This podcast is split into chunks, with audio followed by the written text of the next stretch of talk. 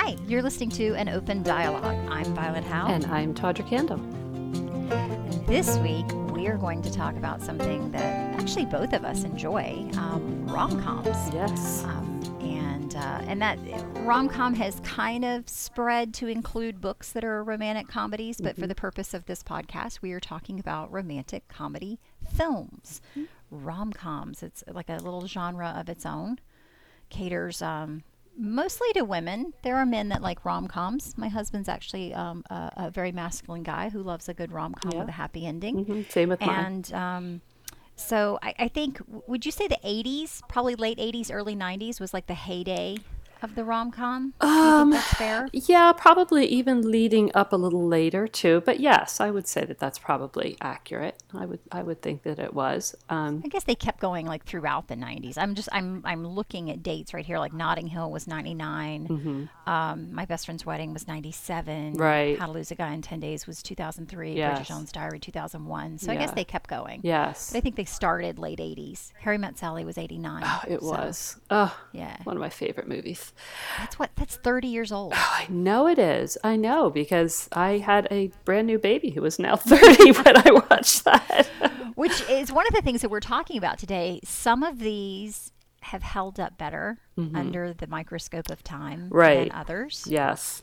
And even if you go back into, and I don't know, maybe you could call these the precursors of rom-coms or whatever, but I've lately been watching a lot of the so-called Brat Pack movies, you know, like The Breakfast Club, Pretty in Pink. Pretty in Pink and 16 Candles, yes. Yeah. And it's very interesting to watch those through the lens of now, you know, rather than the lens of then. Yeah, and it's funny because at the time, we didn't really see anything wrong with it. No. And now I think a lot of these movies that we watch them through a whole different lens, having been through the Me Too movement, having been through kind of a, I guess you would say, you know, political correctness and an awakening to sexual harassment and kind of an awakening to the treatment of women in general. Some of these movies, you kind of cringe a little bit when you watch them. Yeah, yeah. Is it 16 Candles where he basically gives his drugged girlfriend or gives his passed out girlfriend to the nerd, to Farmer Ted. Yes, I just watched this one about 2 weeks ago and I went, oh my gosh. And I mean, they even talk later and she says, did we? And he says, did we? And she says, yes. And I mean, yeah, it's well bad, as my kids would say, it's well bad. And it's funny to hear my kids, watch these different things and come back to me and say, oh my gosh, did you realize this movie, blah, blah, blah. And not only women, but there's also some subtle and not so subtle racism in a lot of these movies. I am not picking on 16 Candles, which I absolutely love as a movie in a lot of ways, but you know, the Asian American, as a movie from its time. Yeah. The Asian American character was just all out. I mean, it was just, you know, it was just stereotypes out the wazoo. Well, I think that there were a lot of minority stereotypes and not just with racism, with, you know, homosexual characters, with, even if you look at like, you know, the nerd characters the, you know, the high school bimbo. Like there were so many stereotypes that just did not blur the lines. No. But, and also I will say what hit me with watching this and also watching Pretty in Pink, which I think I must have only seen Pretty in Pink once. And I, you know, I'm looking at it and I'm thinking, oh, I have a vague memory of seeing this, but not as clear as, for instance, seeing 16 Candles. And of course, remember that when these movies were released, they were released and then that's it. You went to see them probably once, maybe twice in the movie theater. You didn't have them coming on. It wasn't until they came out on VCR that you had a chance to see them. And even then it was pricey and you might rent it or whatever. But, you know, it certainly wasn't like today where I will watch Captain America 30 times. I mean, let's just throw out a number and say 30, okay?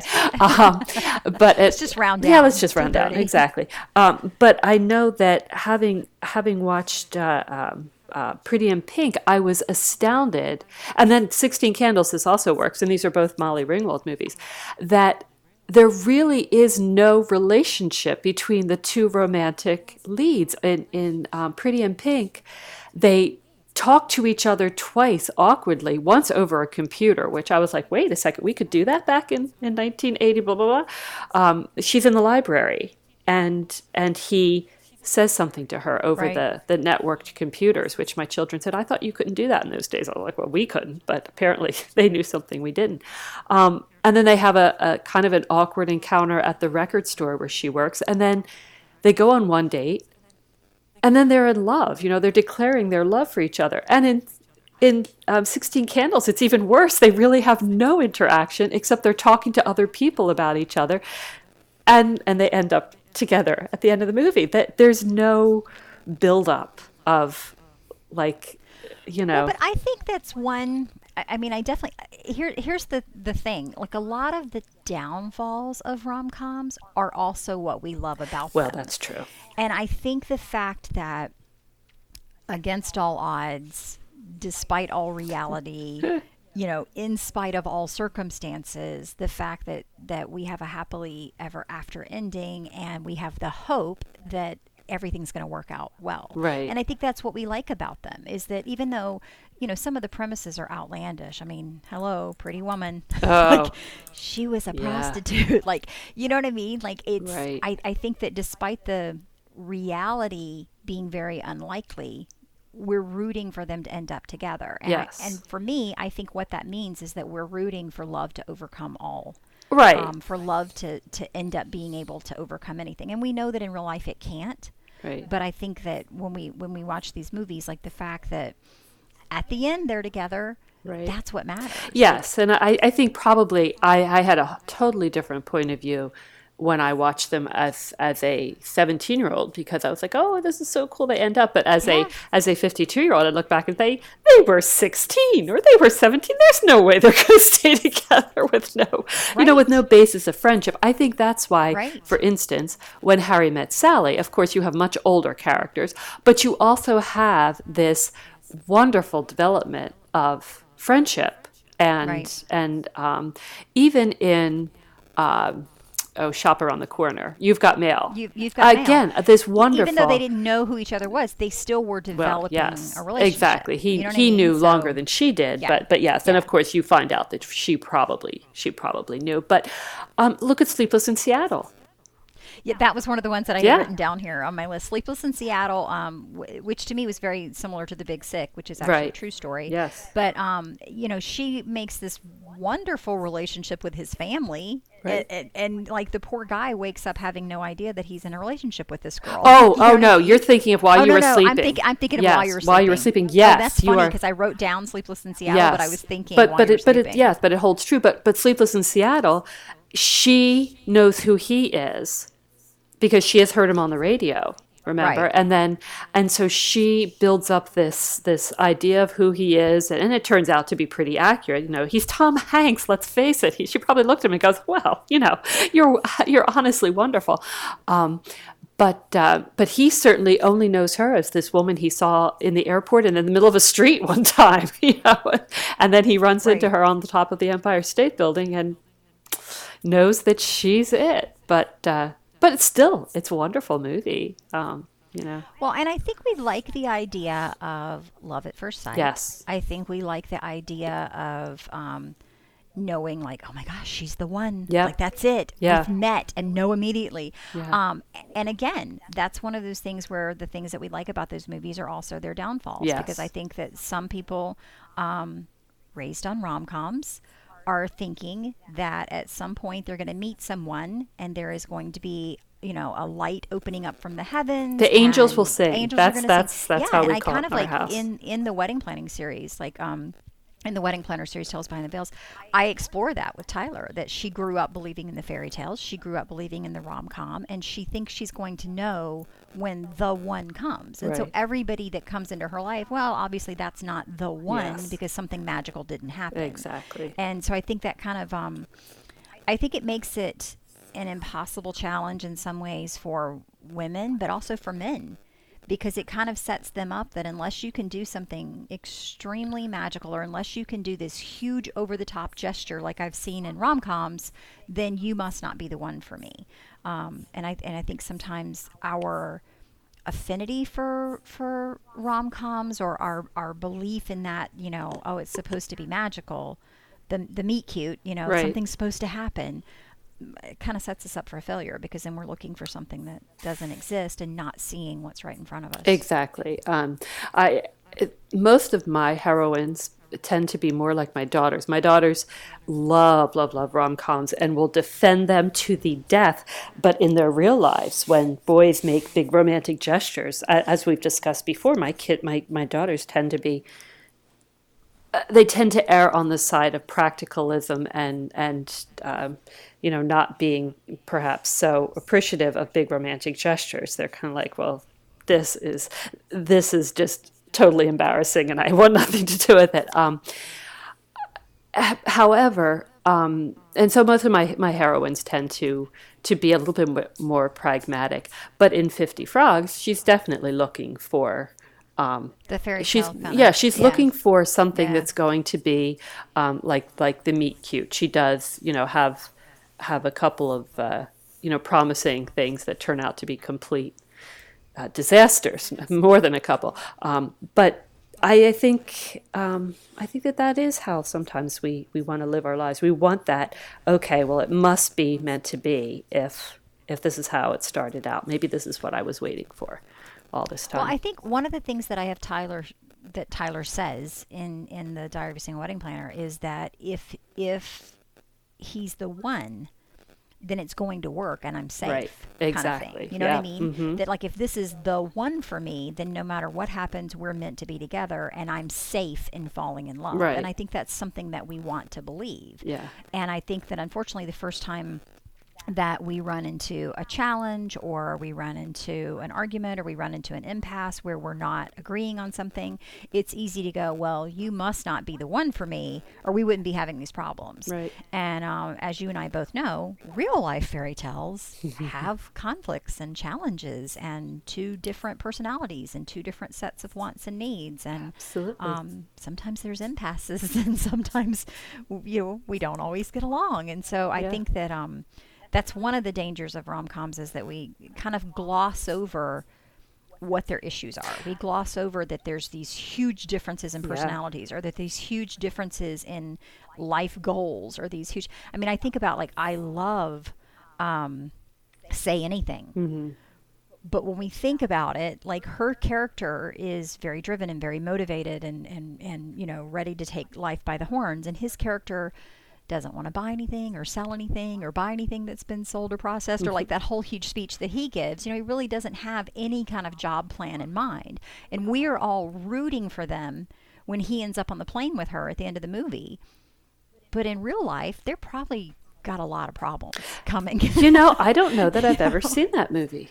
Are you serious? I think that... Oh, we have to rectify this. I think my kids have, and I think that it came out... See, I had a lull in my movie watching because I, you know... You were raising babies. I was raising babies, yeah. So whereas... I was thinking about, because I picked on Molly... I wasn't really picking on Molly Ringwald. I love her, but because I was talking about her earlier, one of the movies that... a follow-up movie after she had kind of... become our America's sweetheart with all her rom-coms was For Keeps. And that was a movie that Clint and I think saw together early in our marriage, I remember.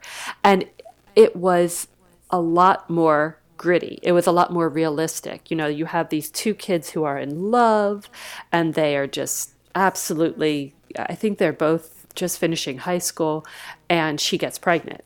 And what happens in the aftermath of that? And it's not like all fun and games, and it's not glossed over. And there is that, as you mentioned earlier, there are the conflicts and the personality differences, and just the challenges that come with being, say, 18 or 19 and having a baby that you're now, you know, you're no longer, all your hopes and dreams kind of have to be put on hold or changed, adjusted.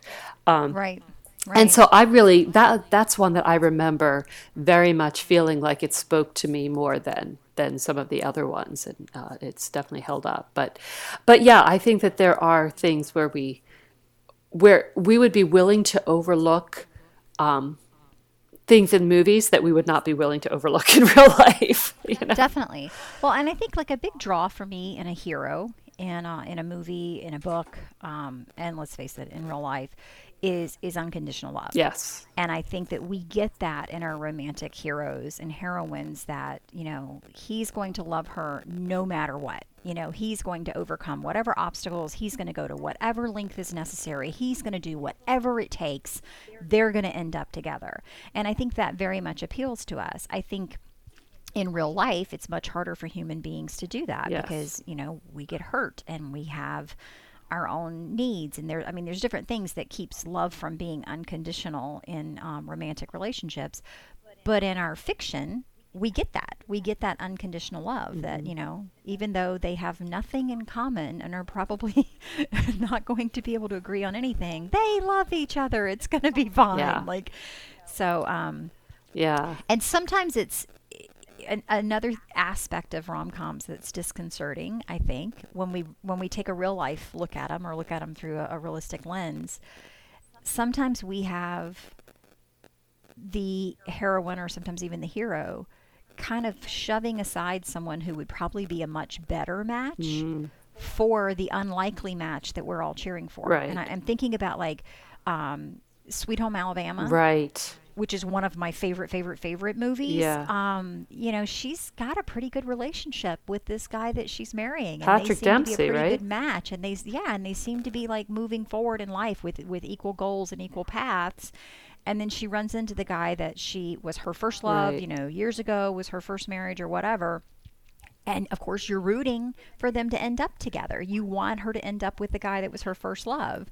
We're kind of completely disregarding that she's already in a relationship that seems to be pretty healthy and working, and we want her to go back to one that didn't seem healthy and didn't work. Right. Same with The Notebook, which could never be qualified as a rom-com.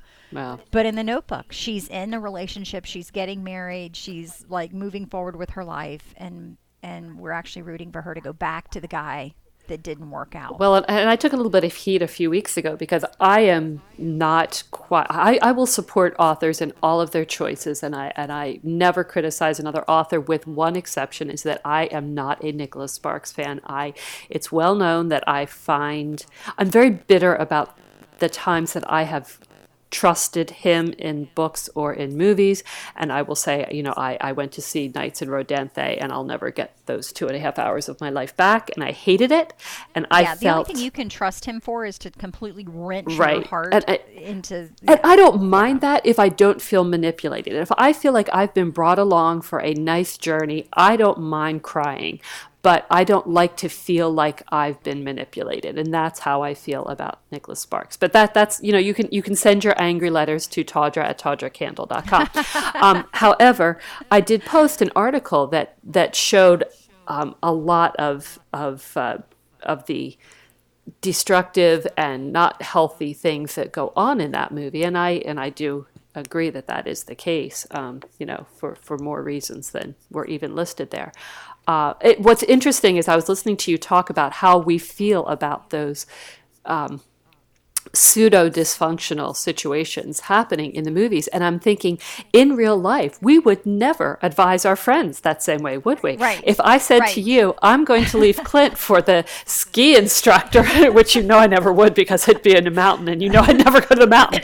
Okay, the lifeguard at the beach, that's probably right. more. Right. You would be saying to me, are you out of your mind? You have, you know, all this. But in the rom-com, we might be saying, hey. Well, I think that in the rom-com, like, you're presented with this idea of, do we want love to overcome all, or do we want her to stay in this safe situation? Right. And so we're sitting there cheering for love to overcome all. Right. Now, again, when we put a real life lens on that, it doesn't look so good. And I did have one of my very best friends left her husband and moved back home to be with a guy that she had feelings for when she was in high school, and they're still together. Like, they've been together now for 20 years and have, you know, kids of their own, and that has turned out great for her. But I think that's probably the exception rather than the rule.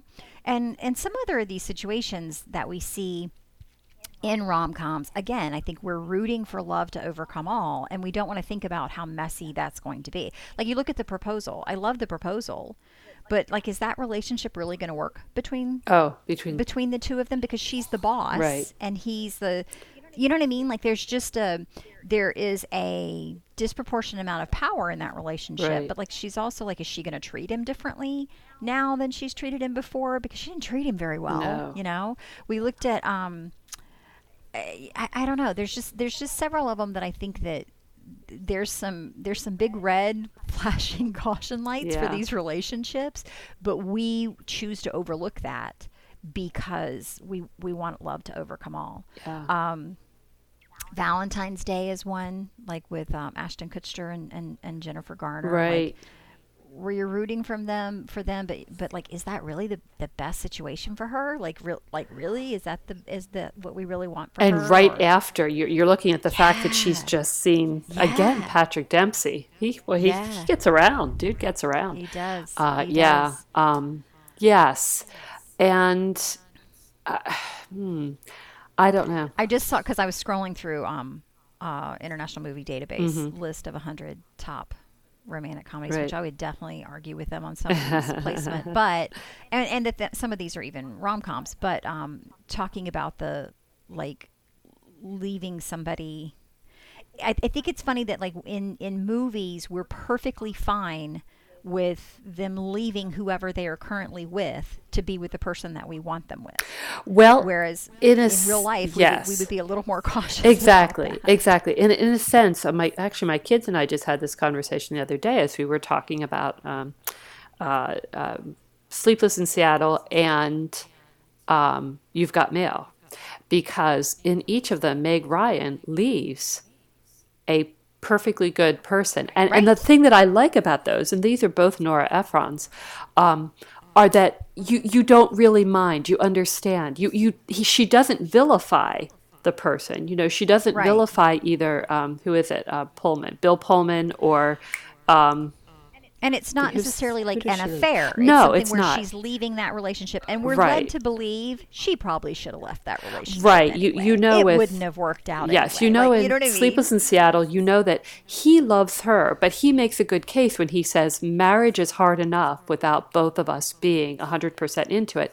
And I think that she had gotten it, this is not stated outright, but you are too led to believe that she ended up with him because their sandwiches got switched and they had a lot in common. They're probably excellent friends. I mean, you could just tell that they're excellent friends, but you never really saw romance between them. They lived together and they had great conversations, but you never saw anything that you were like, oh, it makes my heart melt, you know. And so you understood why she was taken in by the whole story of the man whose wife had died and now was looking for that same kind of insta-love in a way.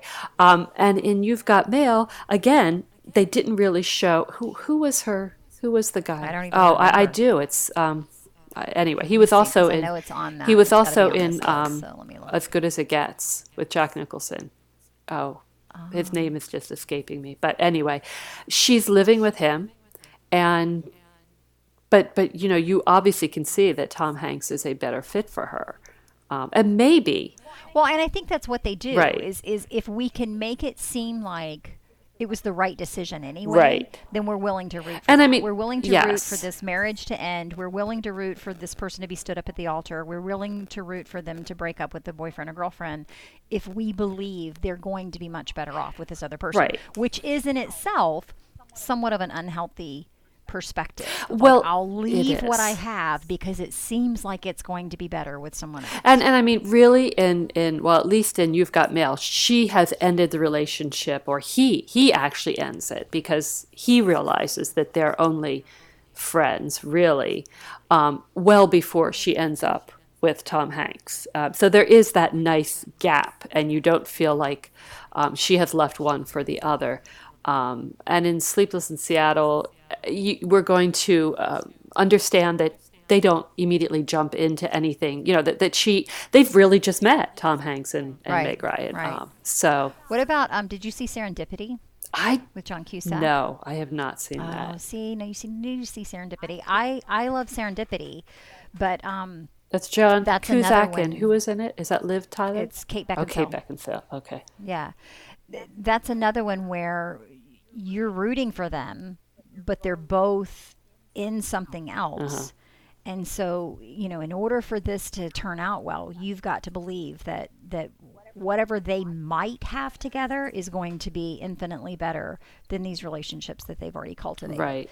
So, which, I mean, it works. I root for them. I'm wanting them together, but it's, again, we're looking at it through a fairy tale, happily ever after, love overcomes all lens rather than a real life lens. Yeah. So. Yeah. I'm just, as I scroll through this list, another one that's cringe-worthy, Drew Barrymore's Never Been Kissed. That's the one where she goes back to high school. Yes. And she's like an adult journalist, but she can pass for a teenager, so she goes back to high school and ends up falling in love with the teacher, which is just all kinds of creepy, because the teacher thinks she actually is a teenager. Right. So, yeah, those are ones that we're... It's kind of funny what we're willing to suspend in order to get the happy ending and in order to get love to overcome all. It definitely is. And I think that's different in movies than in books. Do you think so? I think so. I'm thinking what we've been told that our readers will tolerate and what our readers will not. And it might be.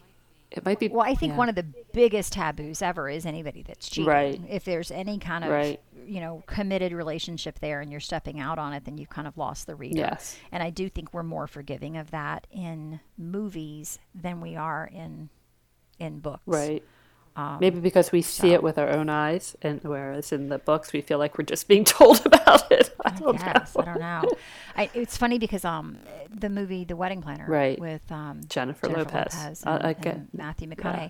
I had so many times when I was doing weddings, and people would ask like, "Oh, you know, you're like The Wedding Planner. Oh, you're like the movie The Wedding Planner." Yeah, except I never like had an affair with the groom. Like that's kind of a no-no in that career field, you know. So things like that, like okay, their relationship started when he was the groom for someone else. Right. And so why are we cheering for that? But I like the fact that they have taken out Jennifer Lopez's culpability in that, because she had no idea. He did not tell her.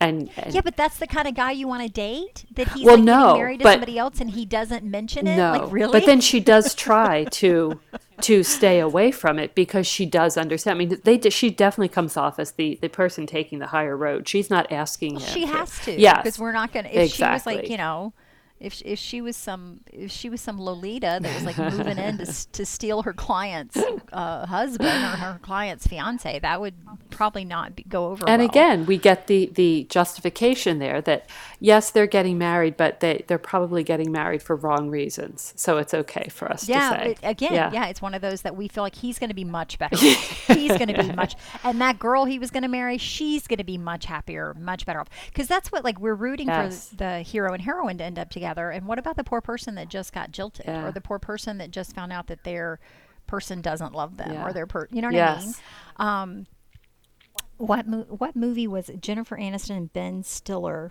where Jennifer Aniston has like the, Ben Stiller is like the germaphobe. He's an actuary. Oh, Polly. Along Came Polly. Oh, I have not seen that.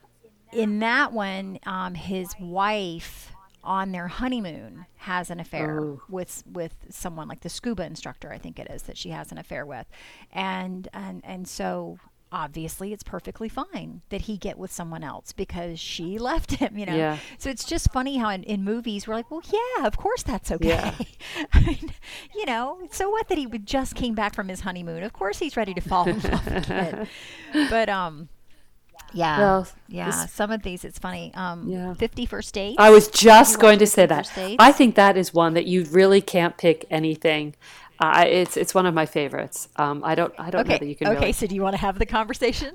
I want you to think about, I love that movie. Absolutely love that movie. We actually used a song from that movie on our wedding soundtrack CD. Mm-hmm. We just watched it again the other day. We have it on DVD and we watch it every now and then because we love it so much. But think about this. Through a real life lens, he is choosing to have a relationship with someone who does not remember anything from the day before. Right. How healthy is that relationship going to be? Like, how do you form a long lasting relationship with someone who can't remember anything that happened?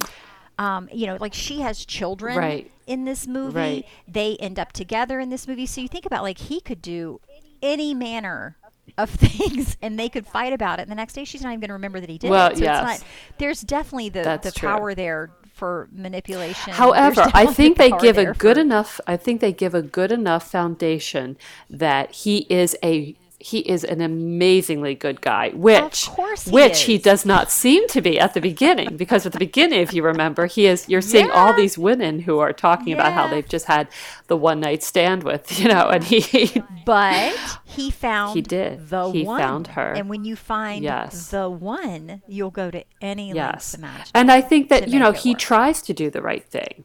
And she tries to do the right thing, both. But I think what is inherent there. She knows there's a right thing. Well, because she tells him to. She knows that day. She tells him to. Right. She tells him to leave. But I think that I think that they're trying to tell you that, yes, she's not going to be the typical person, but that even so, there's something, he's made such an impact on her subconscious, because remember, he comes back and she's painted all these pictures.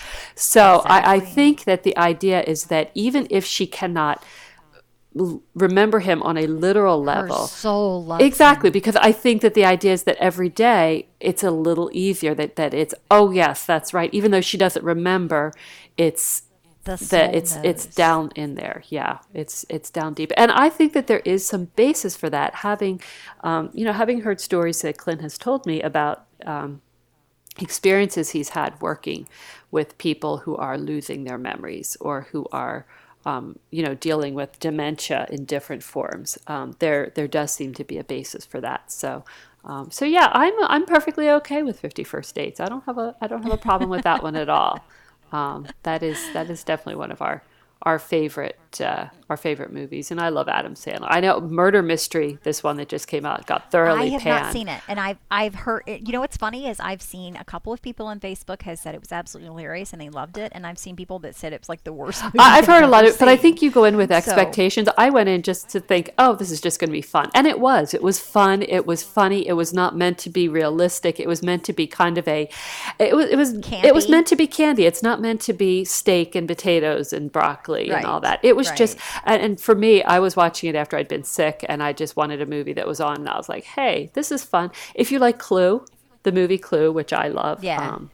So, it was fun. I don't know. I love Adam Sandler. Like, I loved The Wedding Singer, and I loved 50 First Dates we were just talking about. Right, and, I do too. I love Adam Sandler. I do too. And I really like Jen Aniston. I do too. So, I like the two of them. I love him with Drew Barrymore. That's probably my favorite combination. I agree. I do too. But, I love them. I love them together. And it's funny how certain actresses, Jen Aniston to some extent, but I would say definitely Drew Barrymore, definitely Julia Roberts, definitely Meg Ryan. Yeah. They are rom-com queens. They are. That's what they do. Yeah. What you're getting when you go to one of those weddings. Absolutely. So. One of those weddings. One of those weddings. It's because I was looking at the poster for My Best Friend's Wedding. One of those movies. Now. But My Best Friend's Wedding. My Best Friend's Wedding. That's one that's very interesting. I went to see My Best Friend's Wedding with my mom and my sisters, and it was one of those times when I had not been able to see a movie for a while because I had little ones. And I know we just laughed and laughed at the restaurant scene with them all singing I Say a Little Prayer, which for me, music is very influential in movies too. Yes, so definitely. But again, while you want to like Julia Roberts, her motives are just horrendous, because I really liked, Cameron Diaz. Yeah, which was one of her first roles, wasn't it? I think so. But that one was definitely a questionable movie. Now, and if we're going to come very modern, have you seen Always Be My Maybe? I have not. Okay. I've heard so much about this, and I really want to watch it. It's just, it's been crazy the last month or so with events and a lot of other things going on, but it's definitely on my list because I've heard so much about it. Okay, if you get a stomach virus a couple times, you'll have plenty of time to watch these things. So I highly recommend it. I would rather just put it into my calendar. I'd rather not. But again, same kind of an idea where it really is a very wonderful wonderful traditional rom-com, but without a lot of the baggage that we've been talking about. You know, there's not a lot of the sexism, the questionable race stereotypes, and so on. And very well done. I've seen it twice because I watched it myself, and then I watched it with Katie, and it held up both times. Very much enjoyed that one, so I highly recommend it. Well, I definitely have that one on my list, and I haven't. It's funny because there's several that I've missed recently. Like, you know what I mean? Mm-hmm. I would say like the more recent. And I think their definition of rom-com sometimes really gets kind of screwed up, because there's movies that are on some of these lists I'm looking at right now that there's no way it's a rom-com. Like Chocolat. I love Chocolat, but that's not a rom-com. No, I would not call that a no at all. No, I would agree. Definitely not. Yeah. So. No. All right. Well, we would love to hear from all of you. We'd love to hear what your favorite rom-coms are. We would love to hear what you think about, you know, should we look at rom-coms through a realistic lens or no? It's just fiction. It's just an escape. It's something that we go to see to feel good and to have hope about romance and love. And so we shouldn't really care what happens after the camera stops rolling and whether or not these people have healthy lives together. So right. We'd love to hear your opinion on it. Absolutely. You should comment on it. You can let us know. You can email us at anopendialogue1@gmail.com, or you can comment on our Facebook page, An Open Dialogue. We would love to hear from you. You can find out more about, I think we mentioned 50 Frogs. Mm-hmm. In this, didn't we? And we mentioned Diary of a Single Wedding Planner. You can find out more about those books at our websites, todrickhandel.com and violethowe.com. And we would love to hear from you. Yes. Thanks for joining us. Thank you. Have a wonderful day. Have a happily ever after day. Bye. Bye.